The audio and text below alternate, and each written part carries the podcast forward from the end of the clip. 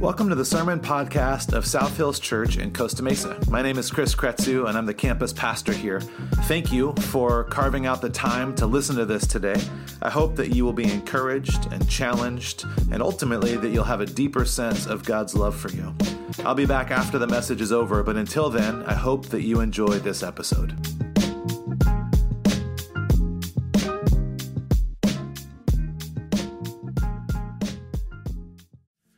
Well, good morning, South Hills. How are you guys doing today? Good. Good. Uh, glad to hear it. Uh, I am. Uh, I'm Chris. Hi. Uh, I know. Sometimes I just say things, uh, and we'll figure out why at some point in the future. Uh, no, it's great to be here with you guys. I'm the campus pastor here at our Costa Mesa campus, and thank you guys for spending part of your Sunday here. I know it's the summer. Uh, it was really overcast this morning when I got here, and I just went out before uh, this service, and it's like now humid outside, so that's cool. Uh, perfect day to go to the beach and enjoy some cool weather and water and all that kind of good stuff. Uh, we are in a series with a very odd name Breath, Doves, Clouds, and Fire. Um, and uh, what we're talking about, though, is the Holy Spirit. These are four metaphors that we find in Scripture that Scripture uses to describe uh, and define who the Holy Spirit is and the way that the Holy Spirit shows up and acts and moves and speaks in our lives. And so I want to just do something a little bit different today uh, when, as we get started. Uh, I would love to take a moment just to take a breath um, and to pause. Uh, I did a wedding on Friday night, and one of the things I always say at weddings when the couple gets up to the front and they fix her dress and she hands off flowers and the guy pulls himself together is uh, that it's really difficult to find just a moment to breathe in the months and hours before a wedding ceremony. And so there's like this relief that just kind of comes. And, uh, and, and, so I always just take a second, let them breathe. And I, I think that I want to do that same thing here today for us because I'm sure you've already had a whole day of uh, getting kids up and ready and getting here and, you know, perfecting your coffee mixture, cream, sugar, you know, the right complexion, all these types of things. Uh, and so I would just love to pray for a second, just to give us a chance to breathe, to reset, to, to be fully here, because I, I believe that God wants to speak to each of us this morning. And uh, I want us to make sure that we can do what we uh, we're able to do the part that we can to prepare ourselves for that. So let's let's bow our heads for just a moment. Take a breath. God, I'm grateful for today. I'm grateful for this church that I get to be a part of, this community that I have uh, grown to love and just understand as friends and family. Um, I pray that as we dig into this topic today and, and try to learn more about who the Holy Spirit is and the Holy Spirit's role in our lives, I pray that you would speak to each one of our hearts I think one of the things that I uh, always want to remember and remind myself of, and, and each one of us of, is that none of us have arrived or figured it all out. You want to speak to and encourage and, and, care for each person that's in this room, each person that's watching online. Uh, you have something in our hearts and our minds and our lives that you want to, um, to direct you want to help us grow. You want us to you want to see us overcome and it's all possible through you through your spirit. I just pray this morning that you would speak to us that we would be open to hearing your voice. We pray this in jesus name. Amen. Amen. So have you ever found yourself in a situation or in a scenario where uh, you've wanted to say something or maybe do something but you just didn't quite have the courage to do that thing um, when I was about 20, I was really into this idea of going skydiving. Um, and I didn't go when I was 20.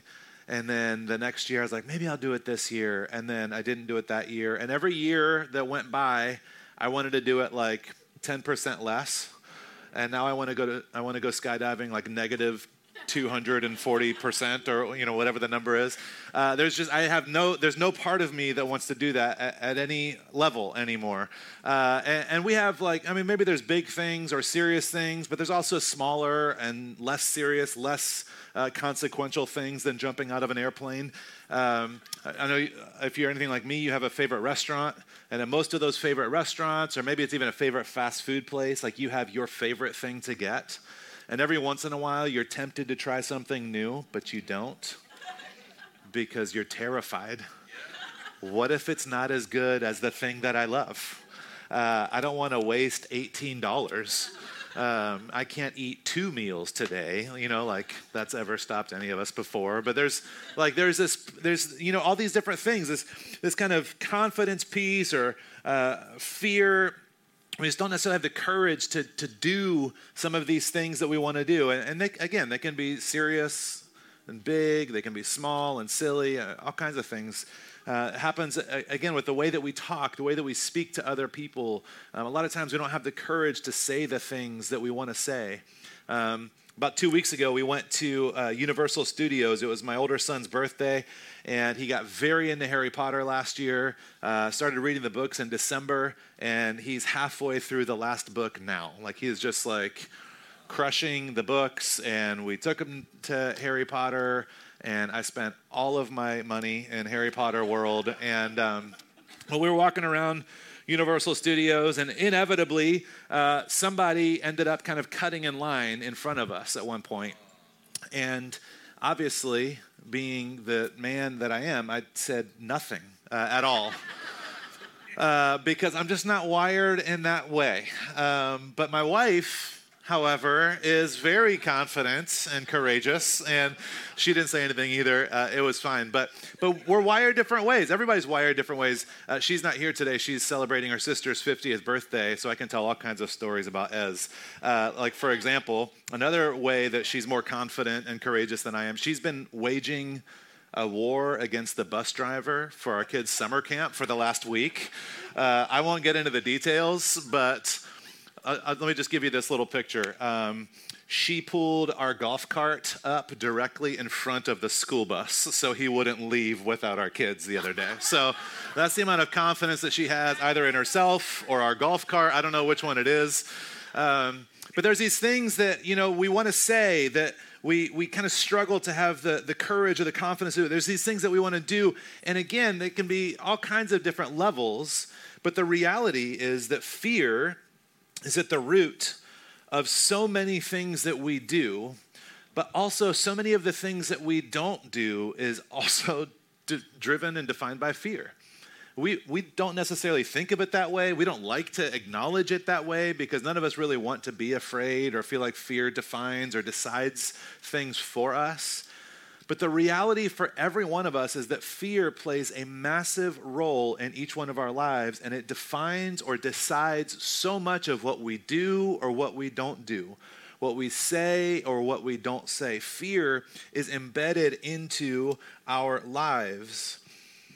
Many of us are afraid of change so we don't take a step into unknown territory because, you know, what if it's not as good as I'd hoped? What if it doesn't go the way that I wanted it to?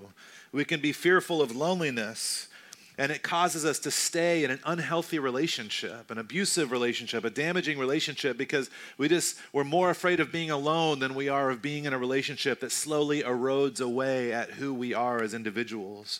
We can fear failure, so we refuse to take a risk. We can fear rejection, so we don't put ourselves out there. A lot of people are afraid of uncertainty, they're afraid of not knowing something. And for so many people, this makes us just decide okay, well, I'm just going to believe this then or I'm just going to agree with whatever the popular opinion is, or I'm just going to find some way to explain it that I can it can make sense in my mind because uh, even a ridiculous idea in my mind is more comfortable for me than being uncertain or not knowing the answer to something, not being able to understand why. People are afraid of something bad happening. We've talked about this before. So many people, they kind of live their lives always looking over their shoulder like you're Jason Bourne or something, but instead of being chased by military experts, it's just like something bad's going to happen. I can feel it. I know, you know, things have been too good for too long. Something's going to happen now. We live in, in fear of this. We're afraid of being judged, so we don't allow people to see who we really are. We put up walls to protect ourselves and maybe even to try and protect others because we're afraid of what might happen. We're afraid of being inadequate, so we overcompensate and puff ourselves up and try and seem funnier or more likable or bigger or better or whatever it is. Fear defines and drives so many decisions the words we use, the ways we speak, the ways we act. So much of it comes from fear. And one of the things that trips us up is that we think in order to overcome fear, we just need to find more courage. Like we're uh, pirates, and if we can somehow like dig up enough courage, then we can overcome the fears in life. Uh, and it's we're just kind of like floating between like, oh, I found some more courage. We're floating between these moments from kind of fear to fear, courage to courage, but there's never really enough courage to get us through. We think we just need to find more courage, but the reality is is that courage isn't even the antidote to fear. Courage isn't the opposite of fear. The opposite of fear is love. It says this in the scripture. We're going to look at it in just a minute. But we think, you know, I just need to be more bold. I just need to be more courageous. I just need to have, uh, uh, you know, more strength, more confidence. Those are the things that allow me to overcome fear. And I was trying to think of the best way to illustrate this, and I don't know if this is a best, a, good way or a terrible way, but I just was thinking about uh, my younger son he has a, a, rotating cast of stuffed animals that he takes to bed with him. And uh, he's still kind of in the stage where I don't know if he's actually not a fan of the dark or if he's just not a fan of going to bed. Uh, I'm not sure which one it is. But he's always got a couple stuffed animals in there with him, and he holds onto them really tightly so that he's not afraid. And I think in some ways, courage is kind of like a teddy bear for us. There's this sense of like, if I can find enough courage, I'll hold on to it so I can make it through this fearful thing. It, it's like a temporary way to ease some of the pain of fear. But love is, is so much more. Love is something on the other side of fear, it's greater than fear. Love is why people will run into a burning building to save someone. Love is when you hear these stories of parents who find enough strength to like lift up a car to get their child out from under it. Love is this powerful thing. It's, it's not something that we can just kind of hold on to in order to get through fear. Love actually blows fear apart. We do crazy things in crazy situations because of love. Now that I'm thinking about it, I should have played The Power of Love uh, from Back to the Future. I mean, that would have been the best way to really drive home this message. So, Ricky, if you can work on that, and we can close with some good old uh, Power of Love. Courage is good to have, it's nice to have, but it's never going to be enough. Love sustains us, it empowers us, and it fuels us to overcome fear in complete ways. In 1 John chapter 4, it says it this way it says, God has given us his spirit, which is what we're talking about. God has given us his spirit as proof that we live in him and he in us. Essentially, what it's articulating is that be, the Holy Spirit is a way for you to know that God is with you and that you are loved by God and God lives in you and you are covered by God's grace. The sense of the Spirit inside of you. We know how much God loves us and we have put our trust in his love. God is love, and all who live in love live in God, and God lives in them. And as we live in God, our love grows more perfect. Such love has no what? Fear, because perfect love expels all fear. Love isn't something that you can hold on to to make it through fear.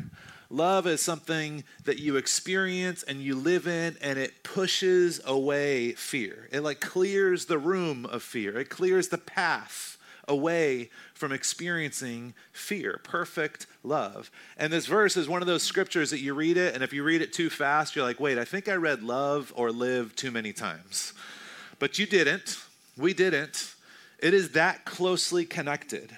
The way we're called to love is the way we're called to live, and the way that we're called to live is in love. And when we live in love, it represents God's love and that God lives in us. And it pushes out and expels fear. The closer we can get to experiencing and holding on to and embracing perfect love, the less we experience fear, the, the, the less that fear defines and decides our lives for us. God is love, and love is the opposite of fear, but we still often find ourselves paralyzed by fear in our lives. We're not the only ones, though. Uh, after the crucifixion, after Jesus gave his life on the cross, they put him in the tomb, and his closest friends and followers were terrified. They never believed it was going to happen. And they all scattered and they were hiding because what made the most sense in their minds at the time is oh my gosh, they killed who we thought the Savior was. For sure, they're coming for us next. And so they were terrified. They ran, they hid, they were trying their best. And then, even after the resurrection, if you guys weren't here on Easter, spoiler alert, Jesus resurrected from the dead.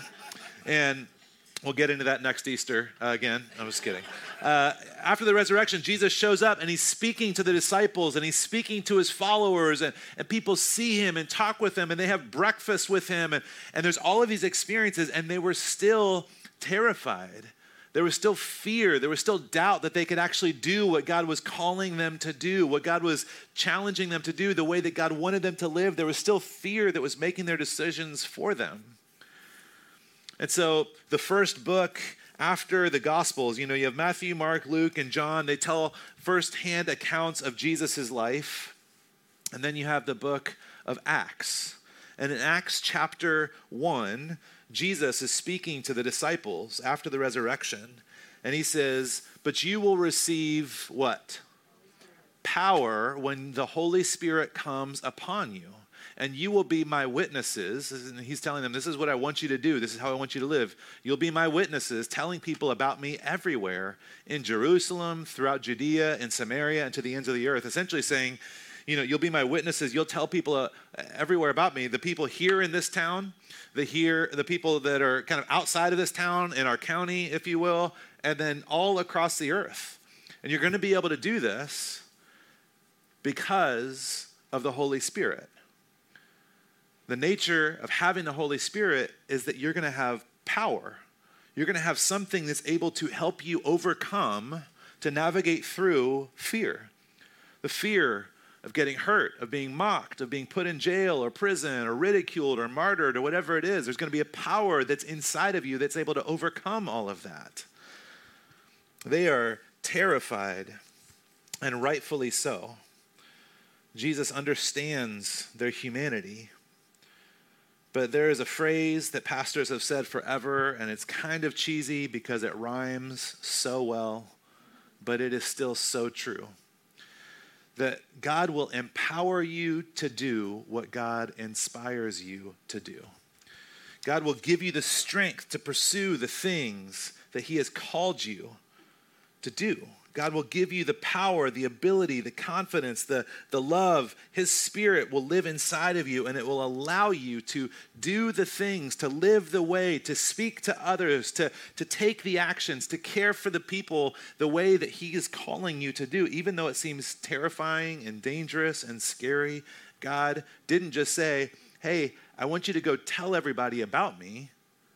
Because let's be clear, you don't have to have miraculous strength to tell people something. You don't have to be able to heal someone to tell them something. Jesus says, I want you to go tell people about me. And I know that you're going to need power to do it because it will be terrifying. It will be scary. You will have fear around that. And God gives them His Spirit to empower them to do what He is calling them to pursue. In Acts chapter 2, we pick up a few verses later. It says, When the day of Pentecost came, they were all together in one place. Side note, still terrified, huddling, hiding, waiting for this power to show up.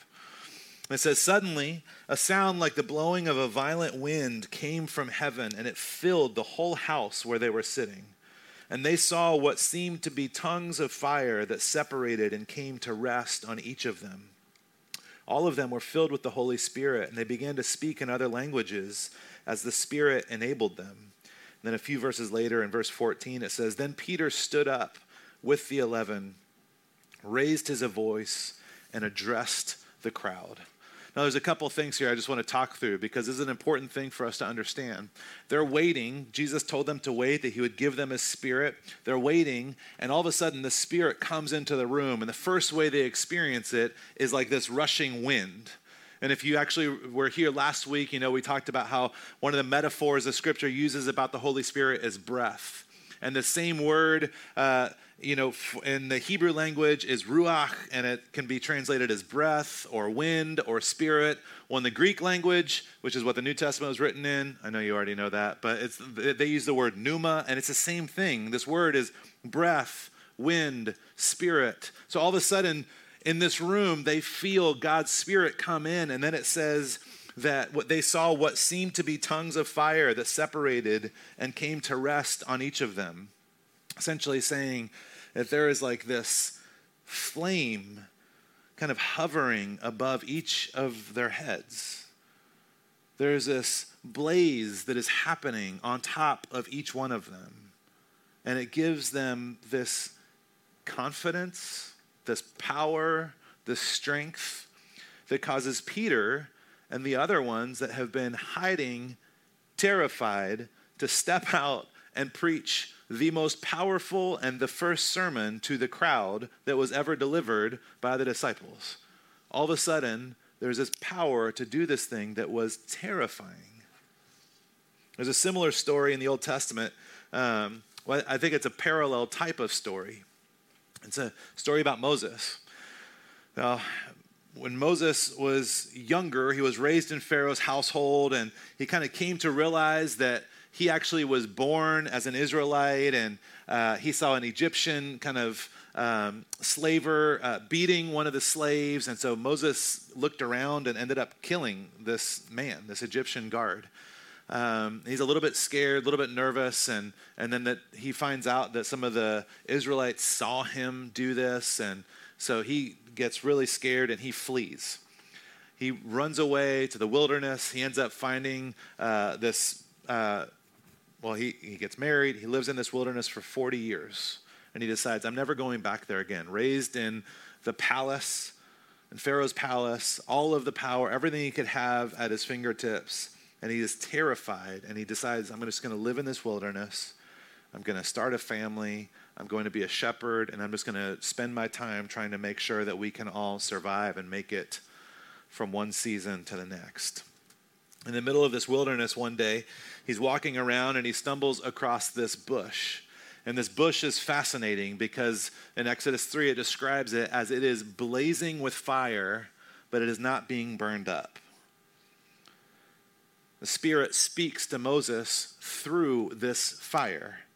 And all of a sudden, Moses, who had been hiding in a wilderness for 40 years, and I don't know if we're good at like picturing a wilderness um, because we know what like Palm Springs is, but it's like Palm Springs but without pools and without air conditioners. Uh, I don't know. I don't know a better way to explain wilderness. I mean, how terrified do you have to be to say like, okay, I'm just going to hide here forever in this place?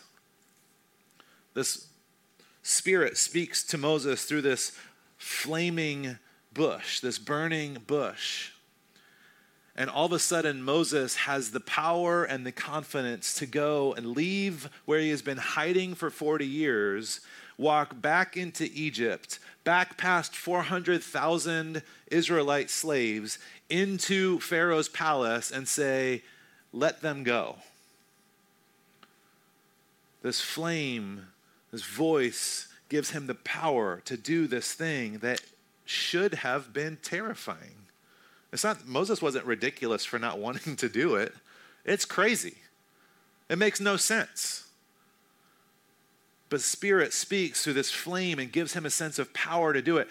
In Acts chapter 2, these guys are hiding. They're scared. Anything could happen. They have no idea to know what's going to happen, who could put them in jail or kill them or turn them into martyrs or whatever it might be. But all of a sudden, there is this flame that envelops over their heads, and the Spirit works through them. And all of a sudden, there's this confidence to do this thing that they would have never done before this power to live, to act, to speak on behalf of God, to live and do the things that God had called them to do. The men who are afraid and hiding in a room are suddenly bold enough to go into the streets and tell people they don't know about who Jesus was. Moses, who'd been hiding out in a wilderness, he is suddenly bold enough to go and confront Pharaoh. There's this confidence or this boldness that seems to empower them, and it comes from the Holy Spirit. When people become consumed with the desire to know God and to experience God and to represent God well, God's Holy Spirit starts to edge out these other fears and concerns and things that are distracting us, and it gives us the ability to do things that we probably never would otherwise. Um, a little bit later on in Acts chapter 2, um, after the Holy Spirit comes and, and they start speaking in these other languages, uh, the crowd starts to laugh at them and make fun of them. And they start to say, Well, I think they're all drunk, which is really a little bit silly. And I'm sure none of you have ever interacted with anybody who's had too much alcohol before. So this will be a foreign kind of concept for you. But it's like, well, why would they think that they're all drunk? Um, and it's because drunk people do things that no sober person would ever do. They say things that people wouldn't normally say. They have, uh, as the famous song says, released their inhibitions. they have a sense of confidence that they probably shouldn't have on their own all of a sudden there is this ability to do and say and act and, and show up in a way that no person in their right mind would ever do because how would they look at me or what would they think of me or, or whatever the scenario might be. And that's why Peter gets up and the beginning of his sermon starts off as, We're not drunk. Uh, just so you know, let me tell you about this God. He gets up with a sense of confidence and boldness to speak to people that he would never speak to otherwise, to have the courage that he would never have on his own, to tell them about who this God is. They were consumed by the power of the Holy Spirit. Throughout the scriptures, there's a lot of places where the Holy Spirit shows up. Sorry about that. Um, and uh, it's described as fire, and it's always this kind of all consuming type of fire, this powerful fire, this blaze. There's stories about. Uh, sacrifices that were consumed by a fire. There's stories about God's presence in a temple being this consuming fire over and over again. There's this, this, this idea that God's spirit is like burning away the excess. Um, at the beginning of this summer, uh, earlier on in June, um, we went uh, camping in quotes. Uh, we stayed in like a tiny little cabin at a campground. Um, but uh, there was a fire. Uh, there was a fireplace, I guess I should say, a fire pit. And so we spent most of our time out there. There was uh, nine families that went that were all friends. We all kind of got these spots beside each other. There was so 18 adults, 23 kids of varying ages, um, and too much fire for it to have been a safe experience. Uh, but inevitably, all of the, the boys snuck off to their own little fire pit and they just started burning things, which is great. And uh, trying to find that balance of like, okay, like let's let them, you know, be adventurous and let's also not burn down the campground. And so we're trying to, but they're literally just like, oh, what else could we throw in the fire? It was like they were putting everything they could find in the fire. And, um, but obviously, you can't go camping without making s'mores, and so we had like the s'more stick. And, and my kids, they're, so crazy. It's like they can do the grossest stuff in the world, and then all of a sudden, there's like one thing that's too gross for them. And that thing on this trip was, uh, you know how when you roast a marshmallow over a fire for a s'more, and you take the marshmallow off, there's like a little bit left on the stick? That was gross.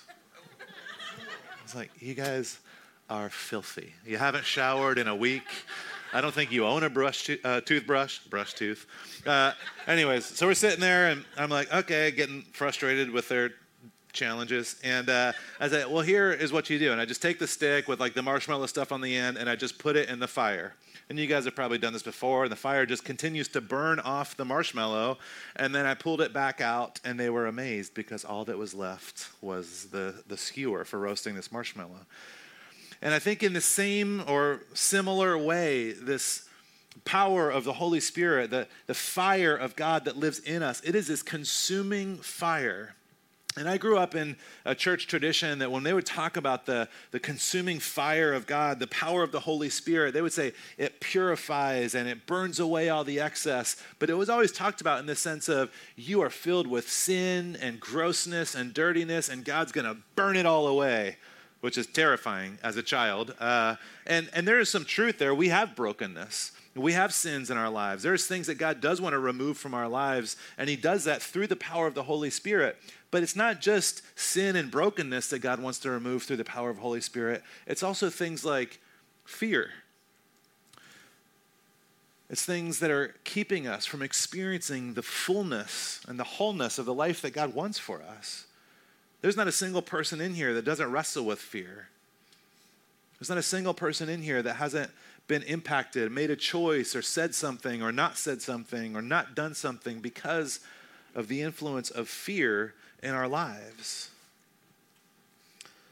But God's Spirit, the fire, burns up everything that is not like God so that all that remains is God. And as we looked at the scripture just a little bit ago, when all that remains is God, it is God living in you, shows up as love, and love cannot exist with fear. It boils down to this the power of the Holy Spirit in you wants to purify you and get rid of the thing that is least like God. And I believe that that is fear. I believe it's fear. So many of the unhealthy choices that we make, that we're aware of, I still think that those choices, those decisions are still kind of rooted in a place of fear. God's Spirit wants to cleanse us from that and wants to give us the power to overcome that fear. Nothing can stand in the way of perfect love. In Ephesians, there's a number of scriptures. There's too many. I've got way too many notes and not enough minutes left. But one of my favorite ones is in Ephesians chapter 3, verse 16.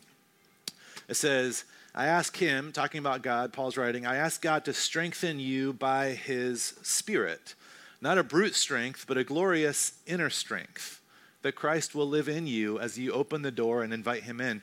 And I ask that with both feet planted firmly on what? Love. Love.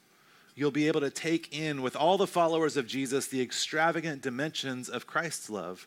Reach out and experience the breadth, test its length, plumb the depths, rise to the heights, live full lives, full in the fullness of God that God's Spirit will give you strength to stand in love and experience the full life that God intends for you to experience. Not a life that's defined or directed or, or kind of uh, plagued with fear deciding things for you, but a life where you're able to actually take steps and say things and show up in a way empowered by the Spirit of God to live the way that He has created you to live, and if we're honest, the way that each of us really wants to live.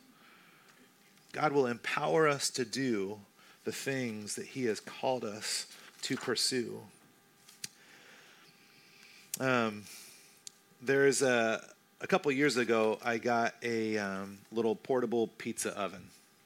I don't know if you guys have seen these things before. It's like this big, and it feels very dangerous. It gets up to like 800 degrees, and it can just sit on my patio table. So it's, um, yeah. Uh, but uh, the first time I got it out of the box, I was super excited. Um, because I'm always looking for new ways to eat food. And uh, this is a wood burning pizza oven. And you put these little wood, hardwood pellets in the back of it. You light it on fire, it heats this thing up. It makes like 12 inch pizzas. It heats it up to like 800 degrees. It cooks a pizza in like 45 seconds. I'm not sponsored by them, but if you're watching online, I'm open to the conversation. So, uh, But uh, so I'm, you know, first time out of the box, I'm trying to figure it all out and make sure I don't burn my hand off and all this stuff. And I, I fill kind of the hopper with these wooden pellets and I put the little fire starter in there and it sparks up and this thing is getting super hot. So I'm like, great. So I go, I make the pizza, I bring it back to put it in, and the pizza is not cooking like at all. It was supposed to cook in like 45 seconds, but it's not doing anything. I'm trying to figure out what I did wrong, and I open it up, and all of the wood pellets that I had put in there had already burned up. And I came to quickly realize I have to continue feeding this thing for this fire to continue going. And the same thing is true in each one of our lives. There's been moments for every single one of us, regardless of how spiritual or non spiritual you may define yourself. There's been moments for every one of us that has felt a a closeness or a fire or a burning or a sense of God's presence or goodness in our lives. Every one of us has felt that at some place. And every one of us has, at another time, kind of wondered, like, oh, this doesn't feel hot anymore. This doesn't feel like this fire is burning anymore. I feel empty or dry or things have cooled off or, or however we would define it we have to continue fueling this fire. God's Spirit is in us and around us and working through us. And if we don't pay attention and care for it, we can grow just unaware and we can grow distant and disconnected. 2 Timothy chapter 1 says it this way. It says, This is why I remind you to fan into flames the spiritual gift that God gave you when I laid my hands on you. For God has not given us a spirit of what?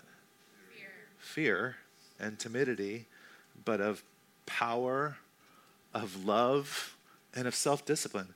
Is it bizarre to you how many times today you've realized that fear and love are constantly pitted against each other in the scripture? The more we can experience the power of God's Spirit in our lives, the more we can stand in the confidence of love, and it pushes away fear and its effects in our lives. This is what it means when the scripture refers to the Holy Spirit as a fire. It is a consuming, powerful, burning thing that, yes, burns away brokenness and sins and all these different types of things, but it also burns away fear and its impact and control in our lives. And so, what does it look like for us to fuel this fire? There's kind of two different things I want to look at. And do we, I sent those slides late. Do we have those slides, Kristen? Uh, so, we've talked about some of these things before. Um, I'm not going to spend a lot of time, but if you're taking notes or if you're taking pictures or whatever it is, there's some things here that we can do that can help continue to feed this fire of God's Spirit in our lives. They continue to help us stay connected and aware and in tune with the Holy Spirit in our lives. The first one is reading through scriptures. Um, this is one of the ways that the Holy Spirit can speak to us. And for me personally, and people are wired different ways, one of the things that gets me the most excited about being a Christian is by reading about the life of Jesus, reading the Gospels Matthew, Mark, Luke, and John. Luke is my favorite. Not that it needs to be your favorite, but if anybody's curious or wants to start somewhere, I love reading the book of Luke. And it is like for me, there's nothing else in the scripture that gets me excited about living a different way than reading through the Gospels. And, and it may be that for you, maybe something else. Prayer is something we've talked about before, but for most of us, when we pray, it's like, okay, God, I'm clocking in and I've got my list of requests, and then I'm going to clock out and I'm just going to wait for you to do those things. But prayer is, is as much, if not more, about listening to God than it is speaking to God. Sure, you can speak, and God invites us to give uh, all of our requests to Him and to release those over to Him. But, but when was the last time that in prayer you actually stopped and just listened and waited for God to maybe actually answer you, to talk back to you? Community, being around other people, like minded people that are circling or living their lives in a way that is kind of moving you towards Jesus. Church on a Sunday is a good thing, a small group is a good thing, hanging out at the beach with friends is a good thing. All of these are good things. Uh, music, worship music, the songs that we sang earlier today, playing this stuff in your car in the morning. You guys know I love rap music. Um, my day is a little bit different depending on whether I start it with rap music or worship music.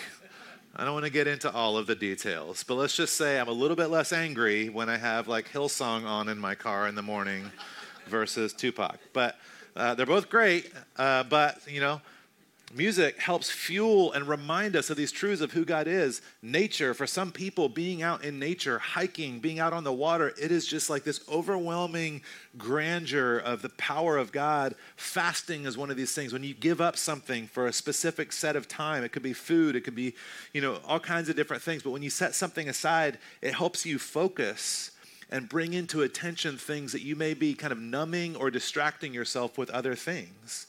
These are ways to fuel the fire, to, to, to, to feed this, this awareness and this connection of God's Spirit inside of you. And as we do that, the Holy Spirit has the ability to burn things away, to purify us. So, yes, every one of us has sins, things we do, things we struggle with. And the Holy Spirit is one of the ways that God uses to help us overcome those things, to actually see things change in our lives, to, to live differently, to respond differently. Habits and vices, things that we just kind of go to. A lot of times it's distractions. It's not necessarily an evil thing or a sinful thing. It's just not, it's just something that's kind of pulling our attention. It burns away fear and timidity. This is the impact of the Holy Spirit in each one of our lives the possible impact as we fuel the fire, become aware that God lives in us through his spirit.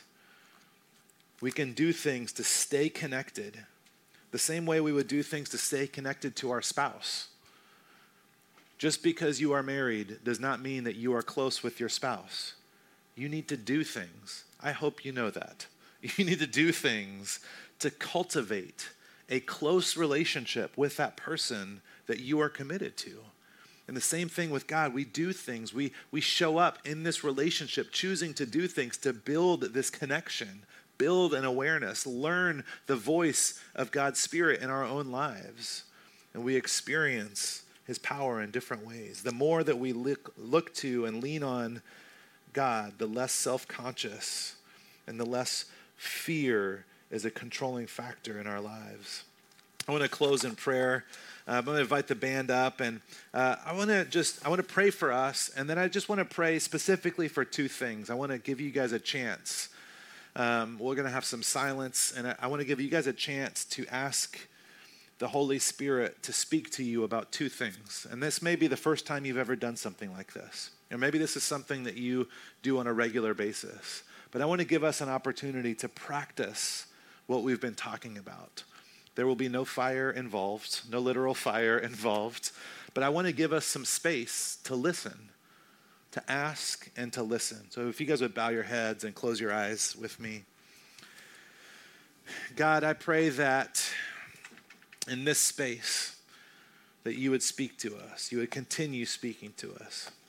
I pray that we would be able to push out any sort of distractions or thoughts about what's to come or what we have later today or later this week. And we would be able just to fully focus on you. God, I pray that your spirit, which we already know is surrounding us and keeping us alive. We talked last week about it's as close as the breath that we take in, and it sustains all things. We know you are with us. I pray that we would take a moment to listen to be aware. And so, whether you're here in the room, whether you're watching online, the first thing that I want to invite you to think about and to consider is in your life.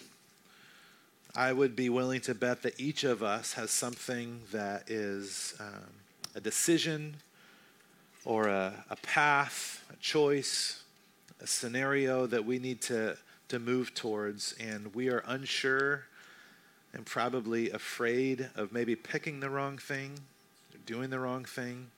And I want to invite you to ask God, because I don't know what that is for you, but in your heart, in your mind, just silently to yourself, would you ask God's Spirit to give you the confidence, to empower you to make the decision and to not let fear decide for you? Just take a few seconds right now. Ask God to give you clarity on what that step should be.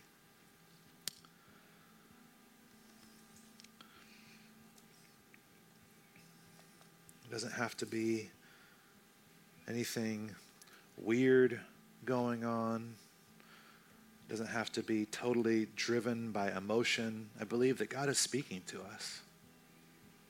We can slow down enough to listen. For some of you, it may sound like very specific words in your heart. For others of you, that may just feel like a sense of clarity on what choice to make, which direction to go.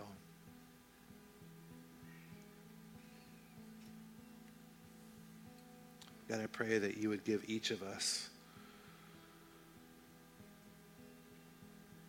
a sense of the power of your love that we stand on, and that it would expel fear and anxiety from our hearts and from our minds as we move towards these decisions. The second thing that I want to invite you to, to consider, to pray about, to ask God's Spirit to reveal to you. Again, um, this is, doesn't have to be a, a big emotional or, or a weird thing, but just uh, I think each one of us is aware that there are some things or distractions, maybe habits, sin, struggles that um, are getting in the way of us becoming who we long to be, living life in the fullness of God, is the way that Paul wrote it. And I just I want to ask, Holy Spirit, would you reveal to each one of us what that area is? What is one thing that we can focus on, that we can move away from, that you're inviting us to, to overcome through your strength.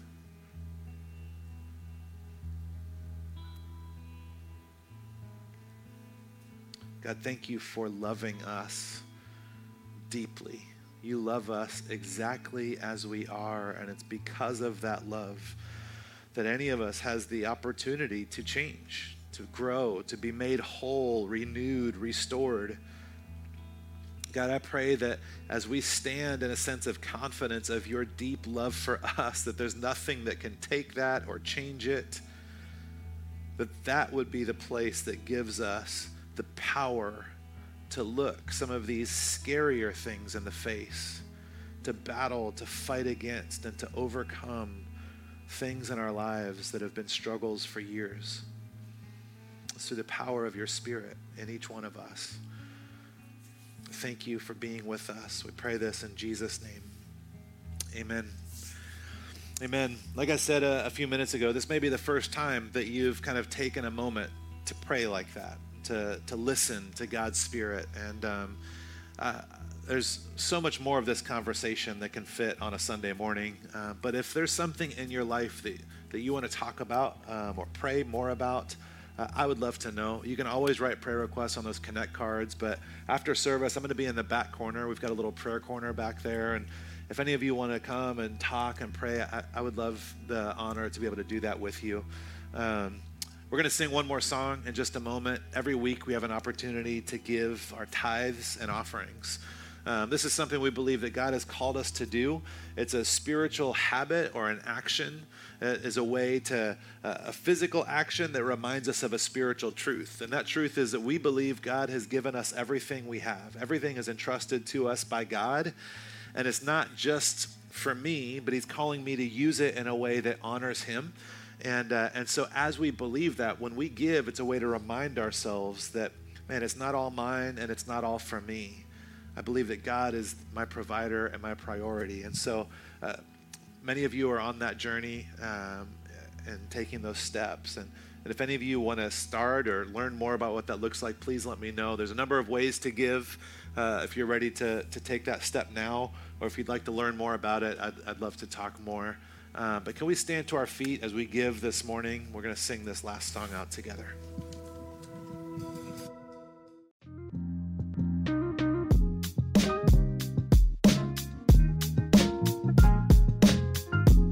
Well, regardless of where you may be at in your faith journey, I believe that everyone has a next step that they can take. If you'd like more information about what it means to put your trust in Jesus, information about getting baptized, or maybe even attending a Discover class to grow more in your faith, you can visit us online at southhills.org forward slash Costa Mesa and then scroll down to the Next Steps section. If you'd like more information about tithing or supporting South Hills financially, you can visit southhills.org forward slash giving. Thanks again for listening today, and I hope that I get to see you soon.